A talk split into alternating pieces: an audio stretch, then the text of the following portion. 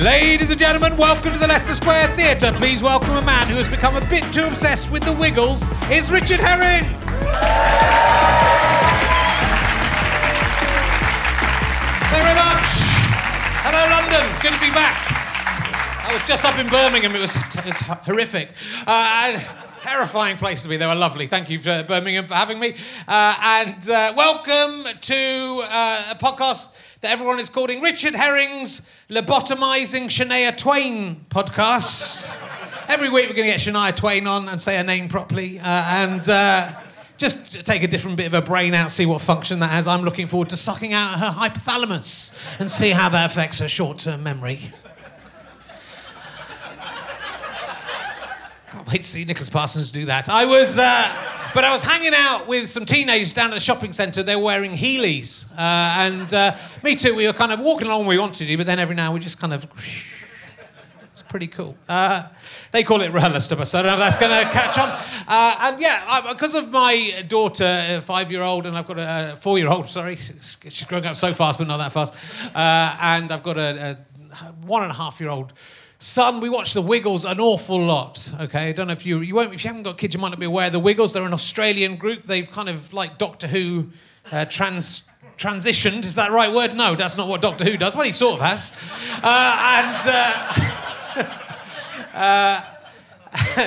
They're this very jolly group of Australians who sing very infectious songs that literally all day long are in my head. I wake up and one of them's playing in my head. I go to sleep, they're playing in my head. I had a dream about the Wiggles. I was at a party with the Wiggles. Emma and Lackie used to be in a relationship. They got married and now they're getting divorced. And if you watch the Wiggles, I'm trying to work out where they are in their relationship at that point. I think the first time they have sex is just before they record Emma on the swing being the moon lady. That's my... Just look at her face and his face and I think you'll see I'm right. But I've actually got tweeted by Anthony Wiggle, because Sanjeev Bhaskar, who knows everyone, I said I was obsessed with the Wiggles, and Sanjeev Bhaskar introduced me via Twitter to... and I got tweeted by... And I could say to my daughter, yeah, I've been chatting with Anthony Wiggle. Honestly, watch the Wiggles. My obsession with Emma Wiggle is getting into dangerous... It's getting into Rebecca from CBeebies. It's a good job she's in Australia, that's all I can say. But anyway, look... Enough of that. We've got a fantastic guest for you this week. I'm very excited. He's just won an outstanding contribution to broadcasting at the Broadcasting Press Guild Awards. And I assume that's because of the role he's best known for, playing the mayor in Bodger and Badger. Will you please welcome Nicholas Parsons, CBE, ladies and gentlemen. Nicholas Parsons.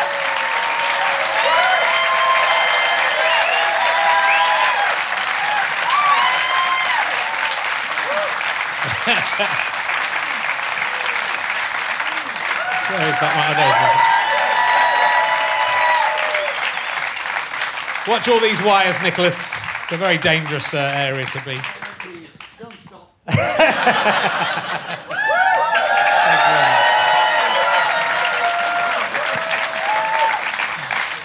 There's a microphone for you. Now we have to stop now. You were going so well, I don't know why you bothered to ask me to come on. Oh well. I was running out of steam, so luckily you're here. Luckily? It's been bloody well by design.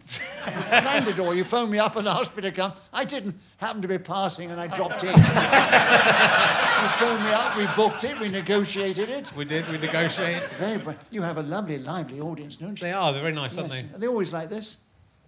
Yeah, usually. I mean, you know, the smell is usually like this. Are you suggesting... that this audience is unwashed? No. They're very smart and... Or are they? I forgot. They're okay. They're pretty... You know, they're all I've got. And I love them. I know Emma Wiggle, let's face it. But, do you remember working with Bodger and Badger, Nicholas? Yes, I do. I remember everything I've ever done. And that was a fascinating experience. It's the first time I've ever been introduced as... working with Bodger and Badger. Yeah. And other people think of more interesting things than I've done, but not Richard Herring. The most down-market thing I've ever done, and he says, this is welcome in Bodger and Badger. Nicholas Parsons. It's almost like I deliberately chose something obscure, Nicholas, from your... The problem is, you see, Richard... Yes. I have had a very long and interesting and eclectic career. Yes. I've done so many different things and performed in so many different capacities. It's difficult to define me. You see, the trouble is, because I've got a very successful radio show at the moment, and I did a very successful quiz once, I'm known to somebody who was a quiz show host. Sure. I'm not. I'm an actor. In fact, what I say when people say, what do you do? I say, I'm an actor who's done lots of different things.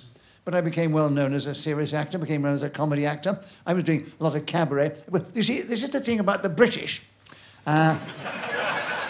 particularly the English, rather more than the Scots and them. You see, in America, if you do lots of different things, they give you credit for the diversity of your talent.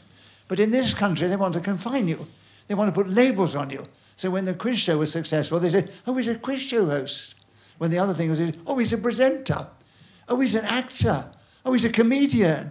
But I'm not him all of those bloody things. Yeah. Well, do you know, I don't usually swear on the stage, but... You're welcome to. There must be something about your personality. Let's see what we can build you up to. Let's see where we can get by this. No, I couldn't reach your heights. Or your depths. Yes, that's more correct. Well, you know, it is an amazing thing, because I think I'm nearly 52 years old. Are you? I'm nearly the exact same age. You look older, actually. Thank you. It's good. Well, what terrifies me is to think that if I had as long a career as you, that I wouldn't yet be halfway through my show business career at 52. Well, I can't believe I'm 95 years of age. It's ridiculous. Unbelievable. It's amazing. Actually, I could tell you, this thing I am quite proud. I am probably the oldest actor continually and working at the present moment. I mean, Richard Attenborough, David Attenborough's older, but he's not older than me. He's still working, but I'm older than him, and I'm actively employed. Well, most people have dropped off the twig by now. They certainly have. I don't know how much longer I can hold on. Well, I think you must be... if you could go now, it would be very good for the podcast. That's what I was saying. It would be very good for figures, but I'd be upset. But I'd soldier on. You should have to describe when I was doing them for the laugh. It's also filmed, so the people who are listening... You're really getting your money's worth, aren't you? I am, yeah. Nicholas, I rang him up to offer him the job, and he said, it must be very difficult for you to get guests with the fees you're offering. He's trying to talk up, trying to get more money. I might give him more money. We'll see. But then when they mentioned the magic name of Richard Herring, I said, oh, of course I'll do it.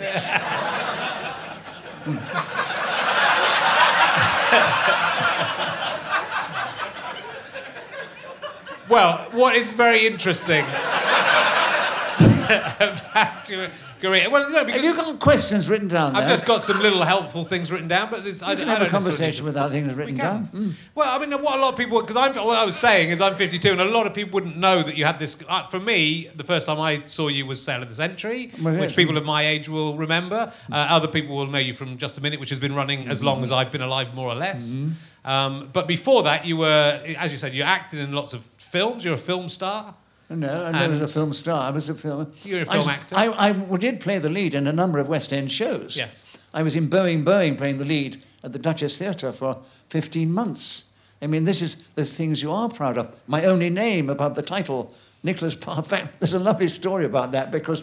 but the thing that really... I wanted to regress for a moment, because the thing that really established me was the Arthur Haynes show. Yes. And that was in the 60s. And we were the top comedy show on independent television. And I was well known for working in a comedy partnership. And that broke up because he wanted someone else who didn't get so many laughs. And,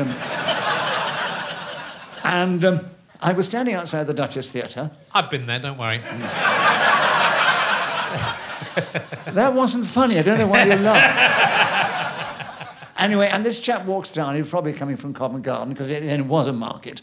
And he said, here's Nicholas Parsons, didn't it? I'll recognise you, yeah. Yeah, Nicholas, we don't see you on the old box very much now, do you? I said, well, look up there. He said, Nicholas Parsons in Boeing Boeing.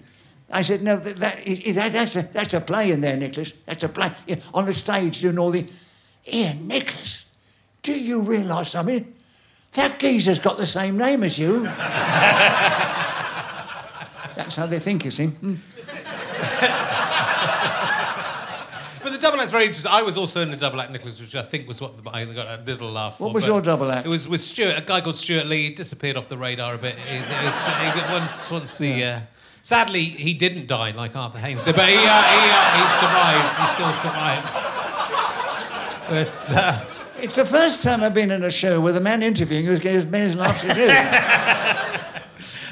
But I'm interested because you are, throughout your career, and I think still in Just a Minute, you're a fantastic straight man to all the panellists. Yeah. And I think it's a job that doesn't get the credit it deserves, and because it's so hard to be an effective straight man. There is a technique. You need to be a foil to the people. In other words, to flatter their ego in a way that it brings the best out of them. I mean, my dear friend Paul Merton, who makes these ridiculously rude jokes about my age, and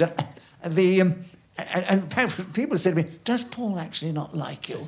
I said, yes, he's a very good friend, but Paul has got that great comic gift. He'd make a joke about my age. Somebody will say something about, Caesar and Cleopatra. He said, because you know, Nicholas, you were there, weren't you? And in fact, he did say once when I had a big birthday party and he was making a speech, he said, what a lot of people don't know, he said, Nicholas is actually mentioned in the Bible. I believe he did a gig at the Last Supper. He said it didn't go very well. Anyway, beside the point. I mean, I said... Okay, keep it going if you want to keep laughing. I said once in the show, I said, yes, I'm very lucky in one sense, because my brain is obviously many years younger than my age, but in my legs I certainly feel my age. And he said, well, it's a good thing it's not the other way around, isn't it? Otherwise you could go on a good long walk and not know where the bloody hell you were. But there's something. Which nearly happened this evening, by the way. I couldn't find this place. I tell you, we made so many arrangements that you wouldn't get lost, and we still lost you. But it's at least we found you again. Well, no, you didn't find me. Strangers in the street found me. I mean, this is true. A lovely fellow comes up to me. The driver of the taxi brought me here. He was lovely too. He walked down carrying the bag. I've got some books if you want one afterwards, but you don't have to buy one. Anyway, and this fellow walks up and he recognised me. And so he chatted to me, can I have a selfie? I said, well, if you must. And he said, what are you doing here? I said, well, I've come to do a show. He said, well, at that theatre there. I said, well, I think it's that theatre. And he chatted to me and he waited. I mean, if it hadn't been for him, I'd still be out in the bloody street there. It was part of our plan, but it didn't go to... It wasn't very funny, was it, really? But it was true. So let's go back to the beginning your life. Yes. It's a long time ago, not as long ago as we were just discussing, but your dad was a doctor, is that a practitioner? Yes, I was born in a little market town in Lincolnshire called Grantham. Yes, which we... I always pause there, because a lot of people in the audience know that a certain very well-known politician was also born in Grantham. Not by this audience, anyway. Margaret Thatcher. Do you heard the name? Anyway, and my father, who was a doctor in a practice there, had amongst... Of course, when she was a little girl, she was Margaret Roberts. And he had amongst his patients the Roberts family. And when a journalist... And they loved to, embroider stories. When they heard that my father was the doctor to the Roberts family, he embroidered on it and said, Nicholas Parsons' father brought Margaret Roberts into this world. Well, of course he didn't, and he was a very discreet doctor. He would never have mentioned it, even if he had. I phoned the guy up. I said, that wasn't true, what you said. It's embarrassing. He said, not really, Nicholas. It made a good story, didn't it? Anyway, I never liked her. All I can say is if he did, he should have shoved her back again.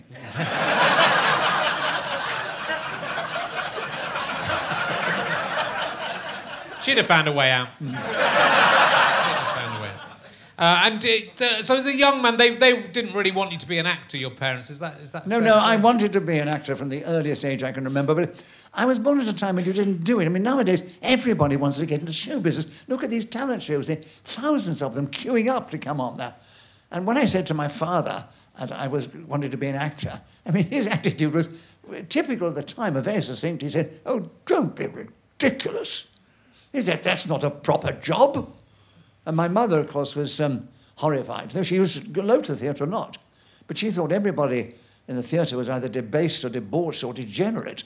And I said to her, Mother, I said, you admire people like, you know, Laurence Olivier and Ralph Richardson and Peggy Ashcroft and Sybil. She said, yes, I do. I said, well, do you think they're like all those people you describe? She said, no, but isn't it a pity they have to work with those sort of people? So I knew I wasn't going to get anywhere there. And was she right when you did start working with them? Were they all debauched? Absolutely. I'm now working with Richard Herring. So you did some other... I see. I'm delighted you've dressed for the occasion. Thank you. This is my smartest jumper. He said, you will be wearing a collar and tie, won't you? I said, well, what are you wearing? He said, well, I'll be wearing something smart. That's his smart outfit. Smart. Next week I'm going to wear a suit. Actually, my uncle then took a hand because he pointed out that I was always quite clever with my hands, which I see being creative, because I still do take grandfather clocks to pieces and put them together again. Did a programme about it called Marie Antoinette's... Oh, it doesn't matter. You probably didn't hear it. Anyway, well, it was a very good documentary. Anyway, he got in touch with some relations in Glasgow, because I've got some Scottish blood, and they got in touch with friends. And the next thing I knew, the beginning of the war, I was just over 16 years of age, they'd arranged for me to begin an engineering apprenticeship on Clydebank. And I went straight from the protected atmosphere of a well-to-do professional middle-class family to the rough, aggressive attitude of Clydebank. I didn't know what they were talking about to begin with. I'll play on television, I can still come in. I saw it, you know, I jump out, I'll come back over you. And of course, I came up there. Well, I remember much of a public school accent then, you know, and I would talk very much more like that. So can you imagine on working there? And I suddenly said, well, chaps, what are we going to do today? And I remember one of the apprentices came to me one day, he said, Nick, I got to ask you a question. I said, are you a boss's man? And I thought, I know what's behind that question. I said, why? I said, oh, no, I don't know the bosses at all. Well, of course I knew them. They got me the bloody job. And he said, because that's okay, because, I mean, you're mucking. I'll tell you this, Nick. You get your horns out, I'll teach you who to be a man. By the time you leave here, you'll be a man, I'll tell you. Because you make us laugh and all that. But if you were a boss's man, Nick, oh, you'll be finished. We'll crucify you. Can you imagine? I survived under this environment. And I did 5 years there. And they became my mates. And this is why I realized... Actually, I realized it was... I think it was the showbiz instinct. Because if you walk on, you know, you need to make a rapport with your audience. And I think I realized instinctively that I had to make those chaps my friend. Otherwise, I would be crucified. Of course, yeah. And... but it was a living, learning experience. In fact, it's one of the few things I'm really proud of, far more than my professional things I did for 5 years. And they're wonderful people. They're wonderful. They are the salt of the earth. Well, it is. Whoever sent you there must have been trying to kill you, Nicholas. That's there. So well done for surviving. Well, you're trying to do a pretty good job now. I'm not. Well, what other questions have you got? I think you're remorseful. I've got, well, there's lots, just some things to remind me about that you did. Well, like with the films, did you do a film called An Alligator Named Daisy? Yeah, I did, actually. What did you play in An Alligator Named Daisy, and what was going on in that film? Is it happy at times? You remind me of something I'd forgotten about until now. Okay. But they did have real alligators there. Did they? Yeah, absolutely. There was a woman who trained these things, these alligators with them. And I don't know what part I was playing now. It was such a long time ago, but there were, all I remember was bloody alligators. Yeah, they were quite frightening. I was probably playing some pompous twit. They cast me a lot at rather pompous English people. Yeah. And I'm not. I'm really more of a Scot than an Englishman. You know, that's me. I'm down to earth and all that. But, sorry, we're not on Clydebank now. Now. I'm back in Clydebank. But you've the people. Well, there's so many film credits. It's incredible. Films that people might remember now. Carry On Regardless. You remember Carry On Regardless. Is that the only Carry On film you were in? Yes, the only Carry On because they had their own thing. I did a lot of films for the Bolting Brothers.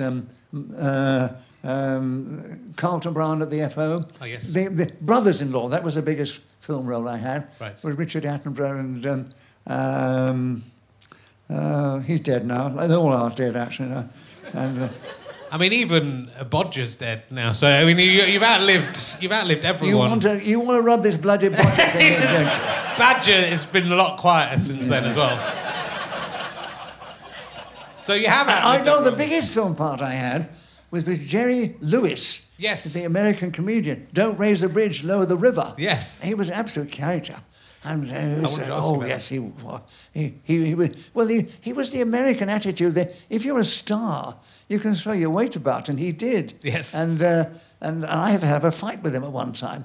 I mean, they got a stand-in for that, actually. Oh, right. Yes, I remember that. It's not very funny, this story. I don't know why we're talking about it. Well, I was interested to work with Jerry Lewis. So yeah, I did. And the British and Americans have a different attitude. When I did the Carry On film, they worked to a very tight schedule, and that's the reason they get those wonderful people for modest prices. And I did a scene there, and it was a very long scene with wine being poured over me by Joan Simmers at the end. And the director, lovely man, he said, "Well, how was that for you?" And I said, "Well, I thought the run-through went much better." And he said, "Do you want to do it again?" I said, "Well, I'm delighted to do it again if you want." And we did it again. Then he phones up my agent and said, "It's difficult, we're not going to have him again." And I remember, because when I was doing the Jerry Lewis film, there was a American director. And he said at the end of one scene, "Do you want to do it again? Because we can do a better one." I said, "Yeah, we can do a better one." And I think I just want to remember. I said, come back. I know, because I was sitting in bed at the time. I said, "No, I don't want to do it again. I don't." And I told him that story. And this is the difference between the Americans and the British. He said to me, "Nicholas, if you think you can do a better one, we're going to do another take. Yes. Please, do it. But it bloody well has to be better." And we did it. He said, "Great.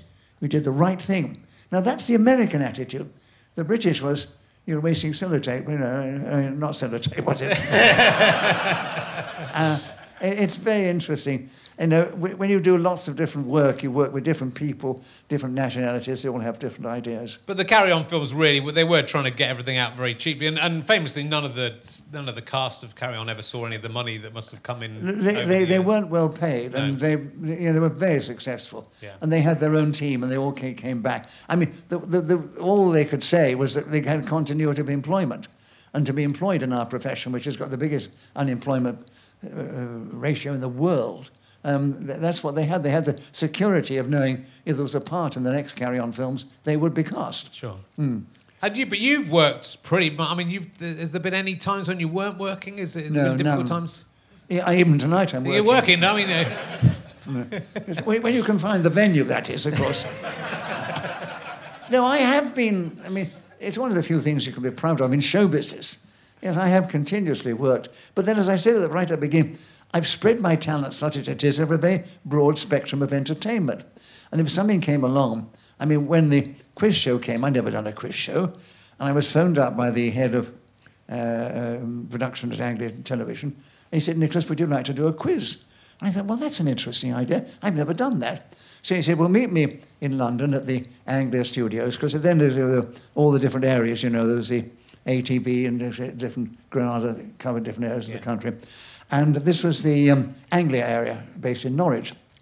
And I met him, and he showed me this tape of a show called Sale of the Century, but a very laid-back American asking some very simple questions. And I said, "I couldn't do that." He said, No, "Nicholas, we have commissioned it, and we would like you to front it. So you do it your way." And I said, "Well, I'm an actor, and I know if you can create a sense of drama and excitement, it's better." And so I said, "The last session of questions, I'll ask some very simple questions and get attention going." And I used to write all the questions. They never told me to get paid for that. And anyway, so we did. And it did go very well. But then again, the press in those days, can you believe it? In those days, the press hated quiz shows. Yes. They were always very critical of them, and anyone who fronted them got all the flack. Bob Monkhouse and Bruce Forsyth and myself, because... They wanted to raise the sights of the viewing public. Nowadays, I mean, nearly every other show's a quiz show, isn't it? Right? Yes. Yeah. And so I got those terrible press. They say you're spitting out the questions of the contestants. I used to get to know them beforehand to put them at their ease. Yeah. And people say, did anything funny ever happen? No, no. In comedy shows, things happen which are funny. But in there, you try to avoid it. I mean, the funniest thing that ever happened with one answer I had was with a very simple question for £1. I said, according to the proverb, what should you not do if you live in a glass house? And she's pressed her buzzer and said, take a bath. Which, of course, if it had been a comedy show, you'd have given a bonus point, wouldn't you? But the best story of all is an absolute true story. I was to go and chat to them beforehand to put them at their ease, so they'd be at ease. I said, towards the end, I was going much quicker. And if I don't be inhibited if I cut you off. Look at it logically. The more questions I can get in the time available, win or lose, the more money you're going to make. So I chatted to them. I had my cards in front of me. I said, I see you're a school teacher. And we talked about her for a bit. And I turned to the second contestant. I said, according to this information I have here, you're a pawnbroker. He said, well, Nicholas, I'm not really a pawnbroker. He said, I was a pawnbroker once, but now he says, I've got a lot of barrows down the east end of London. It's all family business, you know. Different barrows, different members of the family. All cash, nothing declared, money in the back of the hand. Do you understand what I mean? And I thought, well, I can't come on television and say I've got a cash business, you know, nothing declared. So I thought, I know, I call myself a pawnbroker. I come as a multitude of sins. And he went on like this for a bit. Then he turned to the third contestant. He said, and what do you do for a living? And he said, I'm an income tax inspector.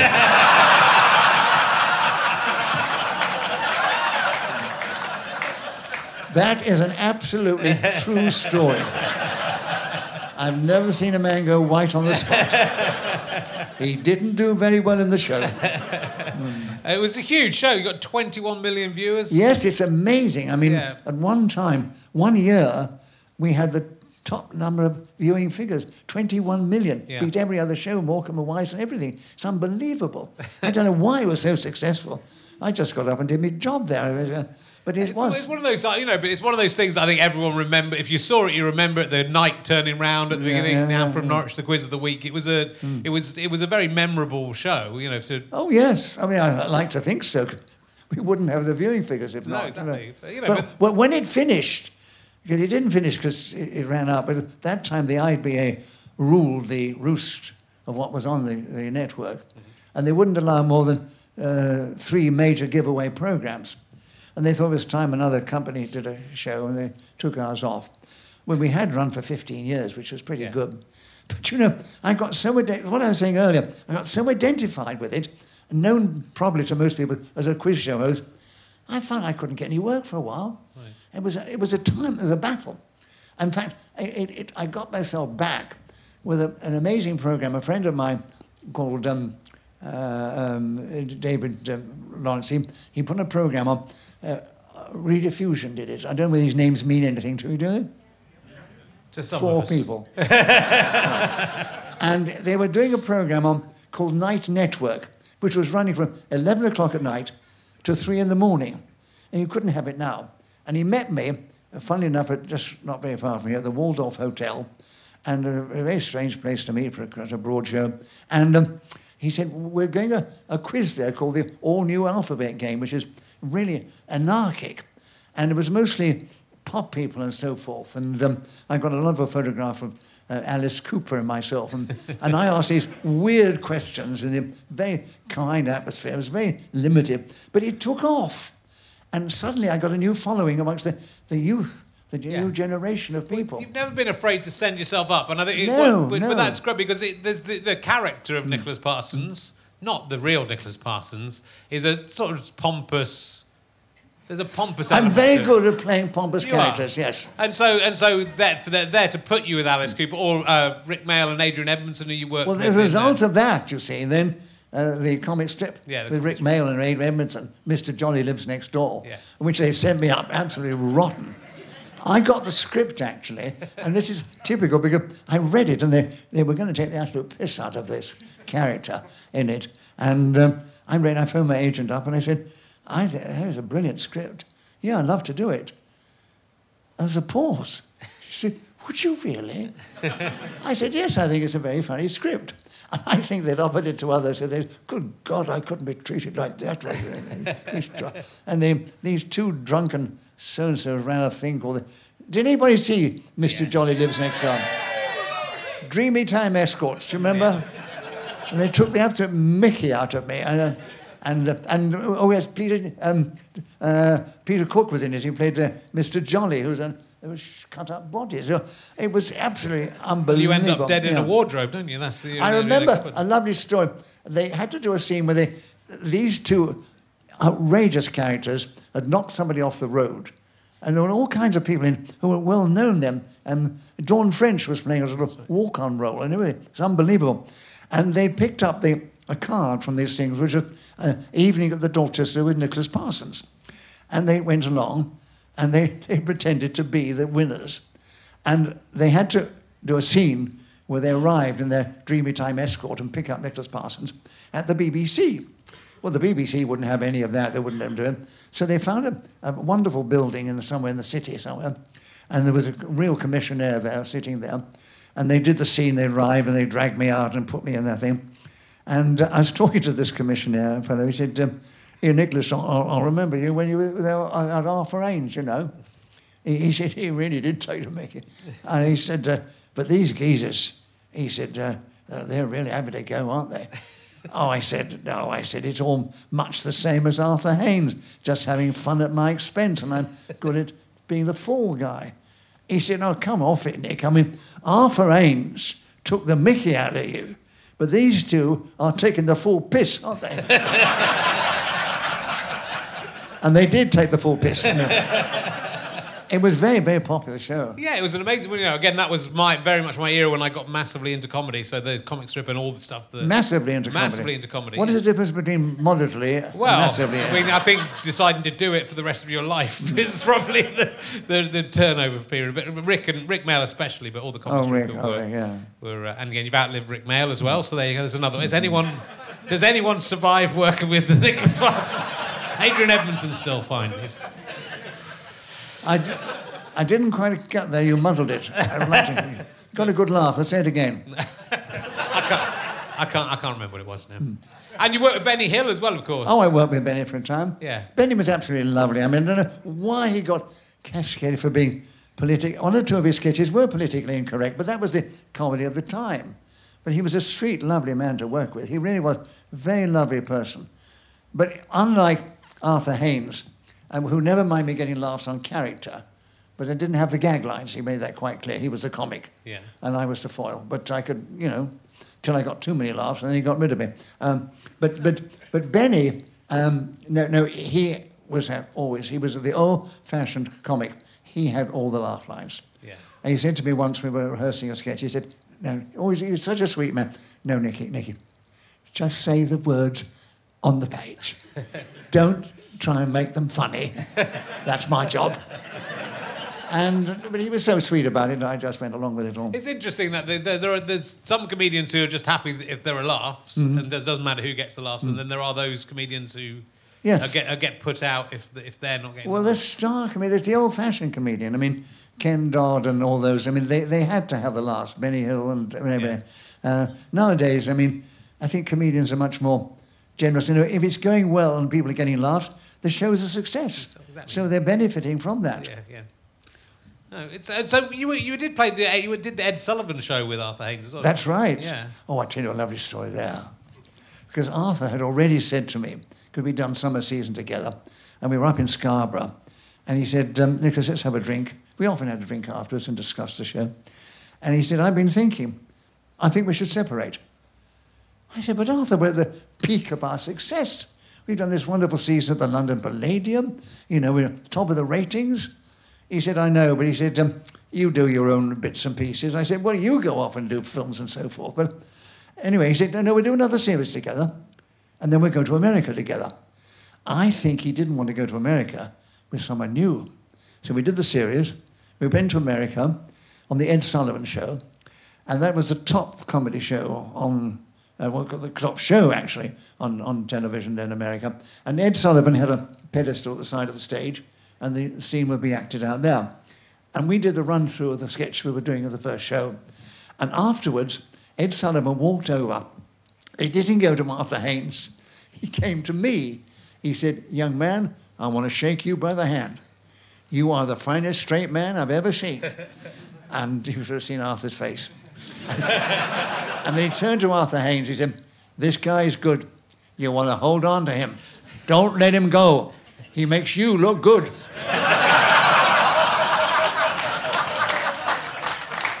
You should have seen Arthur's face.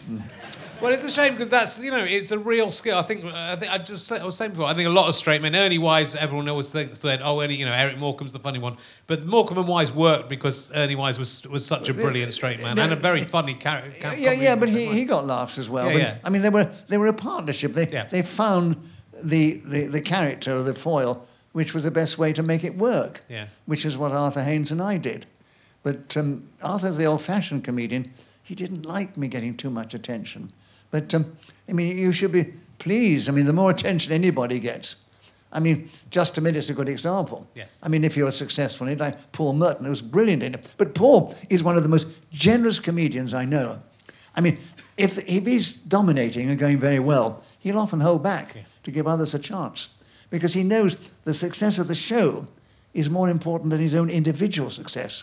And sometimes comics...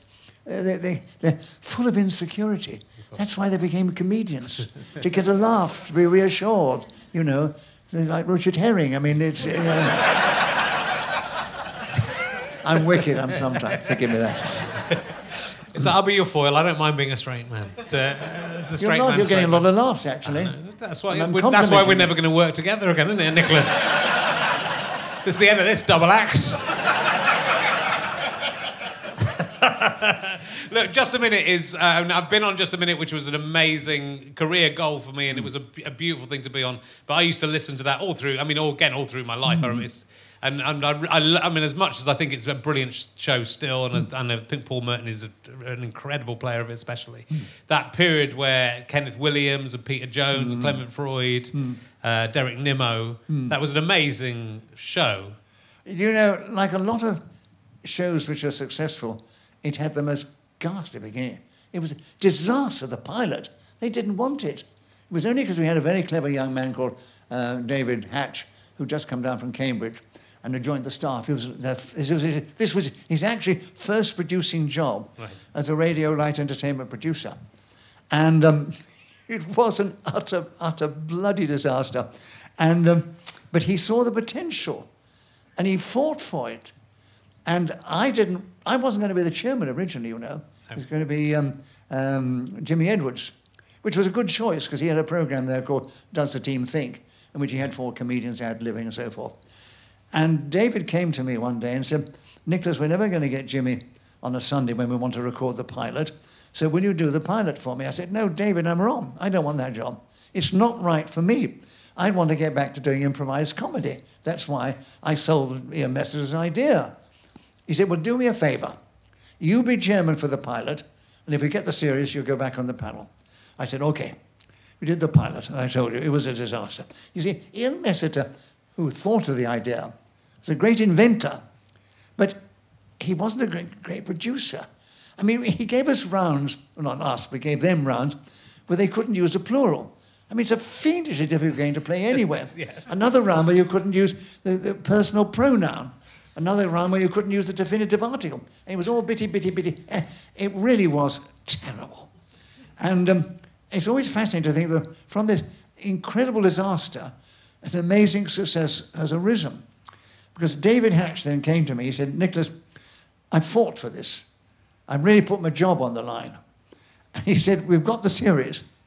But there was one thing they quite liked in the pilot, and that was your chairmanship." I said, "But David, I was awful." He said, "I know, but so was everybody else."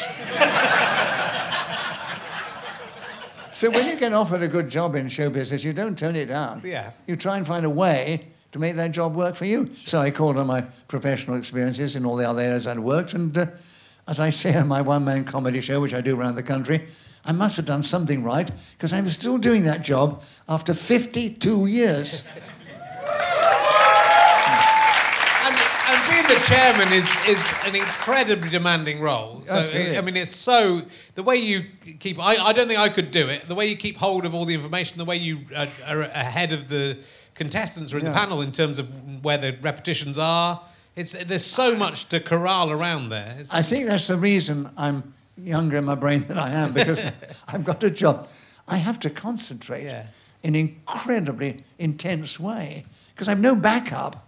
I mean, if someone presses a buzzer and says, repetition, I have to remember whether he did repeat that word, 50 minutes, seconds earlier. And I've developed a sort of memory technique of following the gist and knowing, because you've got to keep it going. Yeah. I mean, somebody said to me, oh, do you have a backup? I said, can you imagine in a radio show, repetition, let's play the tape back. Let's listen to it. Yes, he did repeat it, all right. Oh, it's all gone to pieces by then. So you have to concentrate like stink, and it is very, very demanding. And as I say, I think you have to use your brain in such a way that probably, because I'm a great believer, it helps to keep you young the more you use your brain. You couldn't care less. They don't use their brain. And I say, well, aren't I lucky? I got a job when I have to use my brain so intensely, it's helping to keep me young.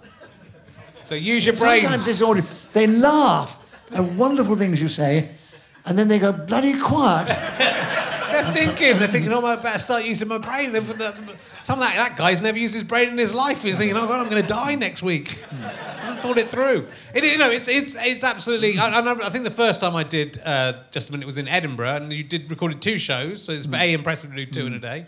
But you'd also tripped over quite badly in the first show. You tripped over a speaker or something. Do you remember this in Edinburgh about 6 or 7 years ago? And everyone was obviously very worried that you'd fallen over, but you just got up and carried on and did two shows after having quite a bad fall. So that's... I did have a nasty accident, yes. But I've forgotten how I damn it. Oh, well, no, it wasn't that. I was staying in Diggs. Right. And the phone went early in the morning. And it was in the other room. And I got out of bed. This bed was, I'm not used to. It was, and they had a little mat on the floor. And as I got out of bed, my feet went from under me like that. I fell over, and I hit my head on the edge of a bedside table like that. And I was lucky, because if it had been a bit lower, it would have been the eye. And it caught me across there, and I got there's a scar there if you want to look closely. I could ask you all to come and have a look. Have a look when they sign the books. And then also on the eyebrow. And I didn't know what to do, because the blood was everywhere. Are they interested in this story? Yes, they are. They love it. Right. We like it. We like a bit of blood, do you? We do like a bit of blood. And so it was instinct. I mean, I picked up the phone and dialed home and spoke to my wife. And I just said, I've had this accident, I'm bleeding like hell. And she said, you've got to go to hospital. And I said, I know that, but I just wanted to talk to somebody. So... Anyway, I phoned up the office. It was a lovely girl, and she'd come in early. I told her what had happened, and she saved my life. She said, stay there. I'm coming straight down. And what she did was she got a taxi to take me to the hospital. I think she'd warned them that there was an emergency coming in, and he had to work there, because I went in, and they shuffled me straight through. And this very young Australian doctor came in, and... he was a living image of, who's the chap who does The Last Leg? Adam Hills? Adam Mills. Yeah. Adam Hills. And he'd just been my guest on the show. Right. And this fellow was Australian, looked exactly like Adam Hills, and I think I got an alternative comedian who's stitching me up. And he stitched me up.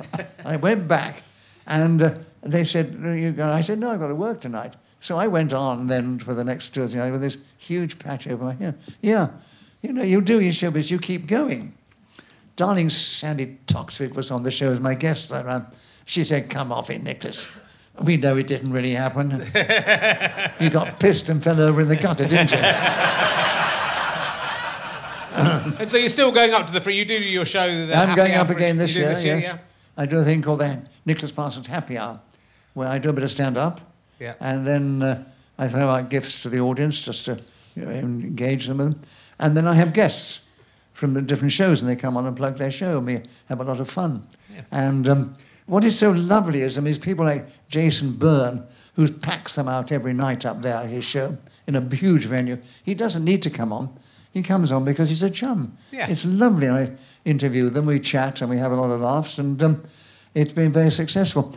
I used to do 3 weeks. I cut it down to 2, and now I've cut it down to 10 days, which is quite enough. My wife says to me at the end of the season, "You're not coming back, are you?" I said, "I don't think I can resist it, Diane." So, bless her heart, she's coming up to help me again. And I love the atmosphere in Edinburgh. It's something very special, the Edinburgh Festival. Were you at the first Edinburgh Fringe? I was in it quite early on, yes. Yeah.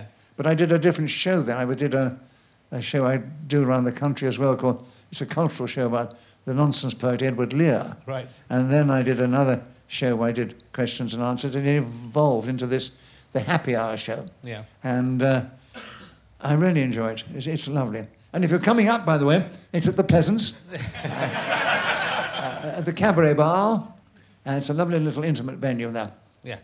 And my show's also, it's basically the same thing, with a bit more swearing in it. Are you at the Cabaret Bar? I'm doing the Newtown Theatre in George Street. Oh, right, yes. Doing this, chatting to people. This is the Pleasance Courtyard. Yeah. And the Cabaret Bar. Yeah. Anyway. Yeah, mine's at the Newtown Theatre, George. We could go on like this. Got to just keep on saying But nobody's making any notes. We'll give him a pad. We'll give him a leaflet on the way out. Was Kenneth Williams as crazy off stage as on stage? I mean, what I loved about him and Just a Minute was just the childishness of the way he got upset about No, because Kenneth, I knew him very well. I was in rep with Kenneth, actually. Yeah. I've got some wonderful stories I did in my one-man show, but I'm not going to waste them here. And,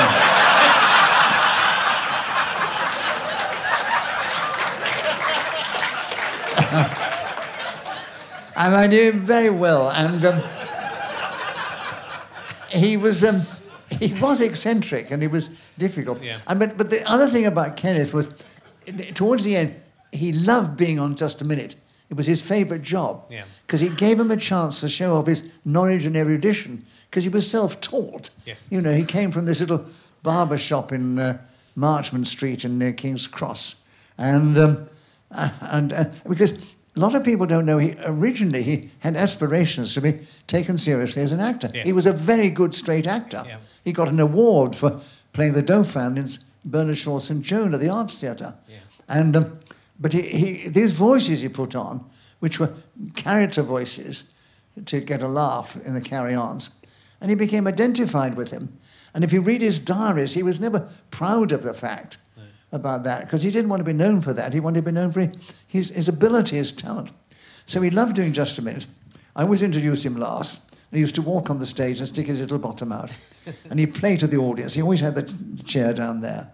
And Ian Messiter thought of the subjects, would often give him something rather intellectual, like Aphrodite. And he knew something about him. So he preened himself and he'd do all that sort of stuff. And he'd start off talking about Aphrodite, and then he'd be challenged for hesitation. And then he'd go into a strop, because he knew the subject had been chosen for him. The others didn't want the bloody thing, but... I had to nurse him. I knew, had to nurse him out of it. And I somehow would twist a challenge to get him back in. I said, "Now, Kenneth, I'm sure you know more about this. I'm sure they were just waiting. Look, the audience, look, they're preening themselves. They're longing to hear from you. You've got another 30 seconds. Carry on." And this is how he played it. He played to the audience. And then, you see, it's what you brought up. You do that thing, because if he was challenged, and he knew it probably... chosen subject for him, he said, that's when he went into his strop. No, you ruined it for me. No, you're fools to yourselves. That's not messing about with me. I'm not. I know, but if you don't know Aphrodite, now let me have a go.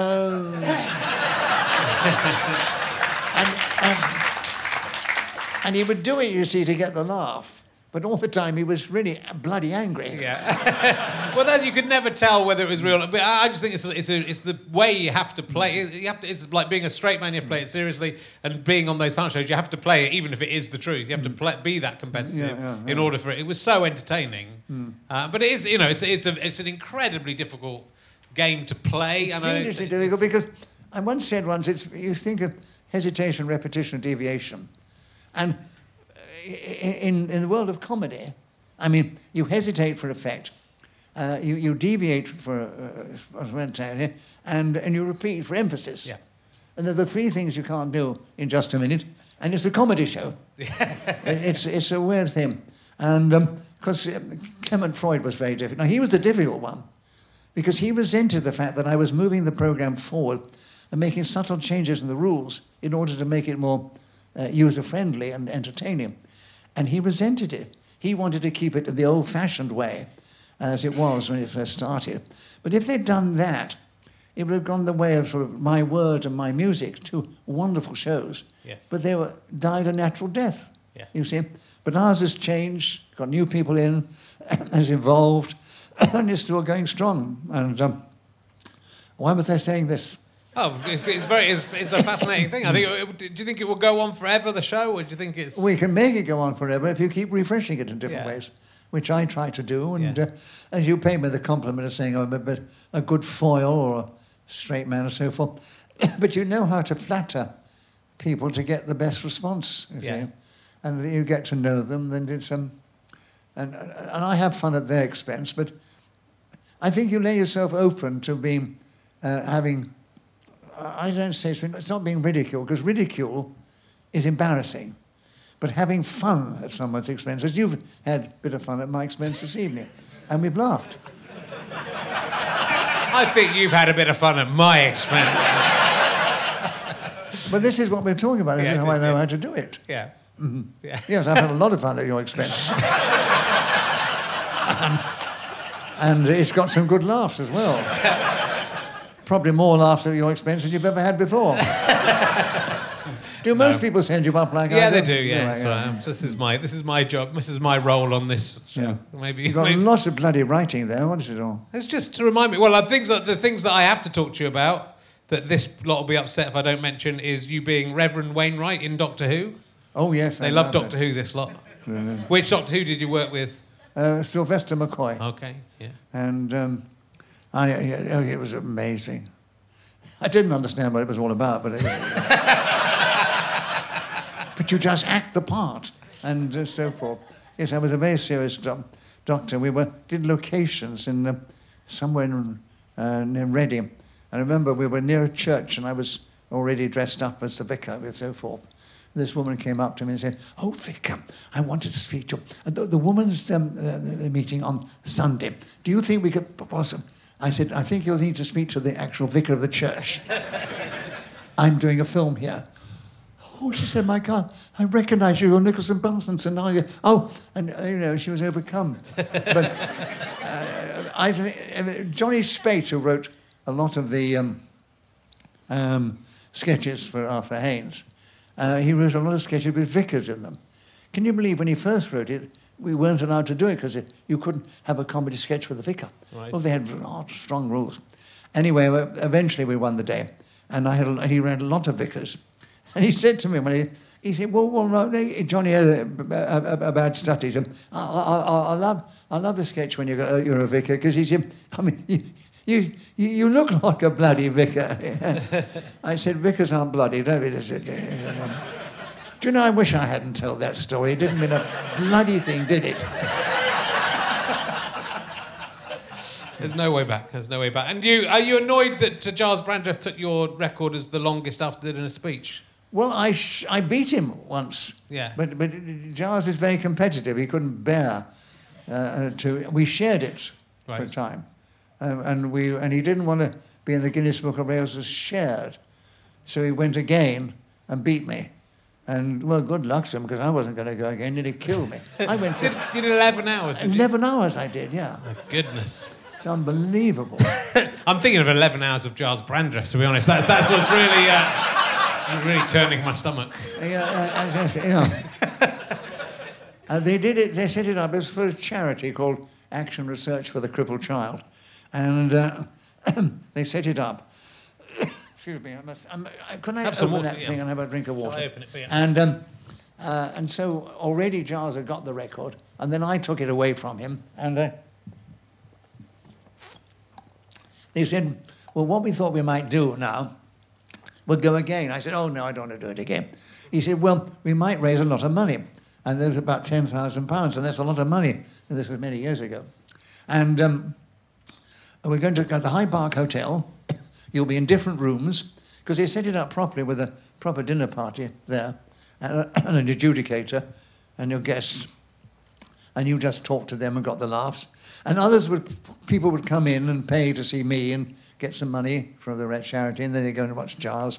And I could hear his laughs, and he could hear mine. So it spurred us on.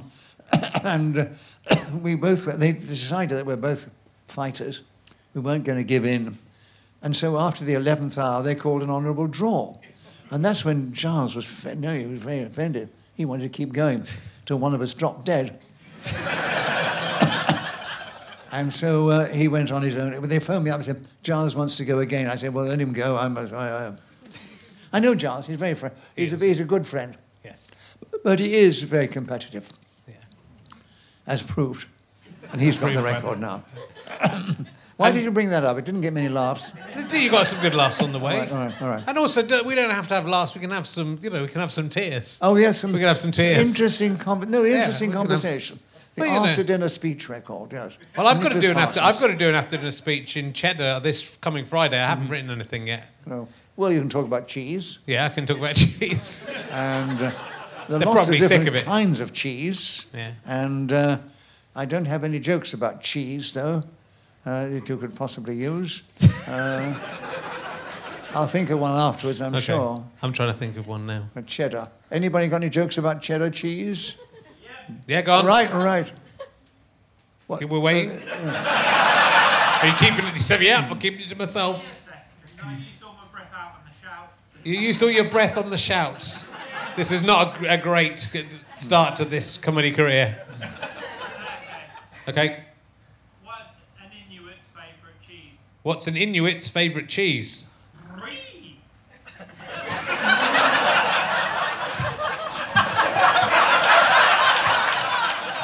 Brie, I think, is what he was going. He kind of hit the E a bit, so I think he's going for brie. I think that's what you'd call a failed comedian. Yeah.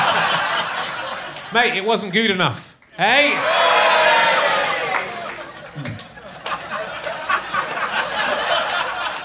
Can anybody get any Gouda? Right, well, look, we should say you do tour just every now and again. You're doing shows out and about. Yes, I don't do a continuous tour. Yeah. I had to break in between because I'm getting a bit older.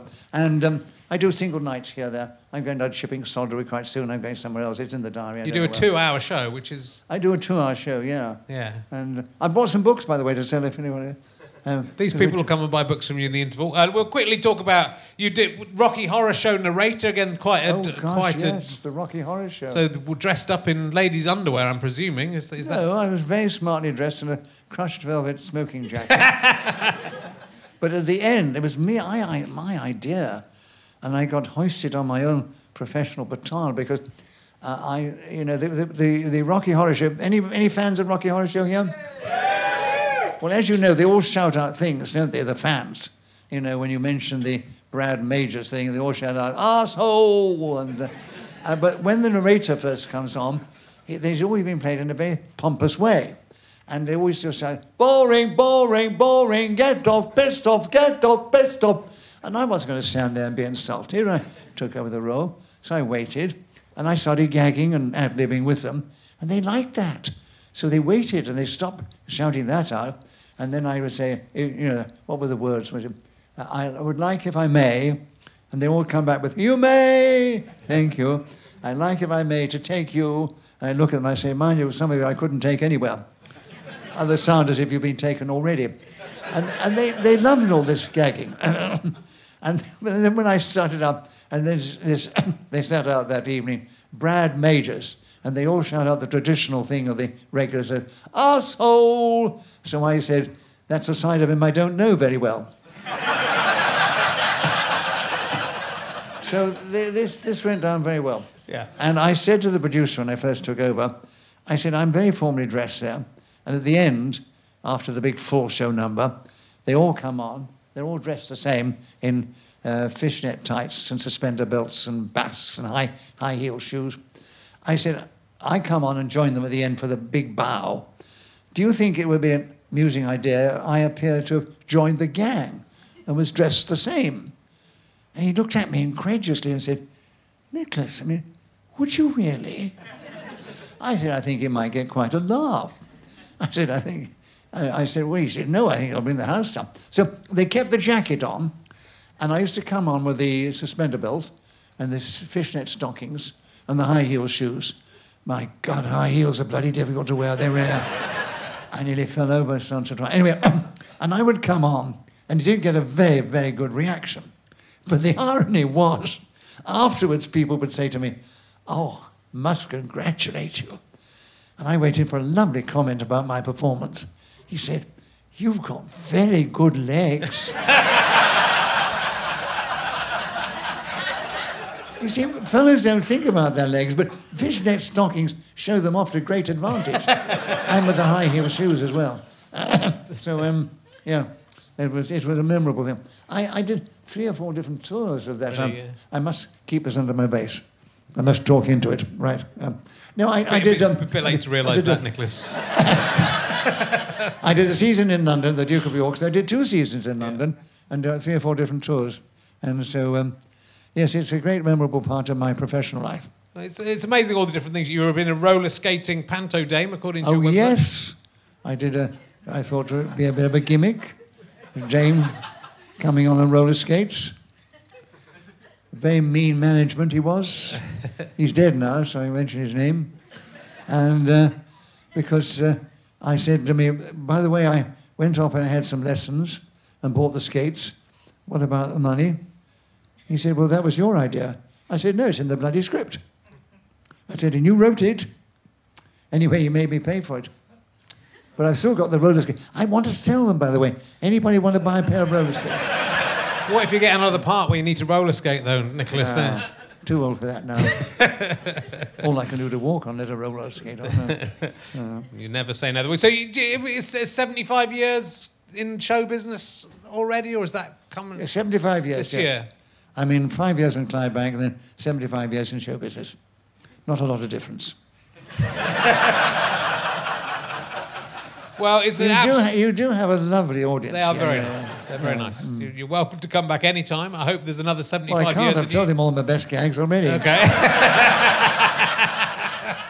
Except the one about the cheese. Yeah. I think you've held back. I think you've held back some stuff. Ladies and gentlemen, will you please give an enormous round of applause, Mr. Nicholas Parsons. Thank you. Thank you.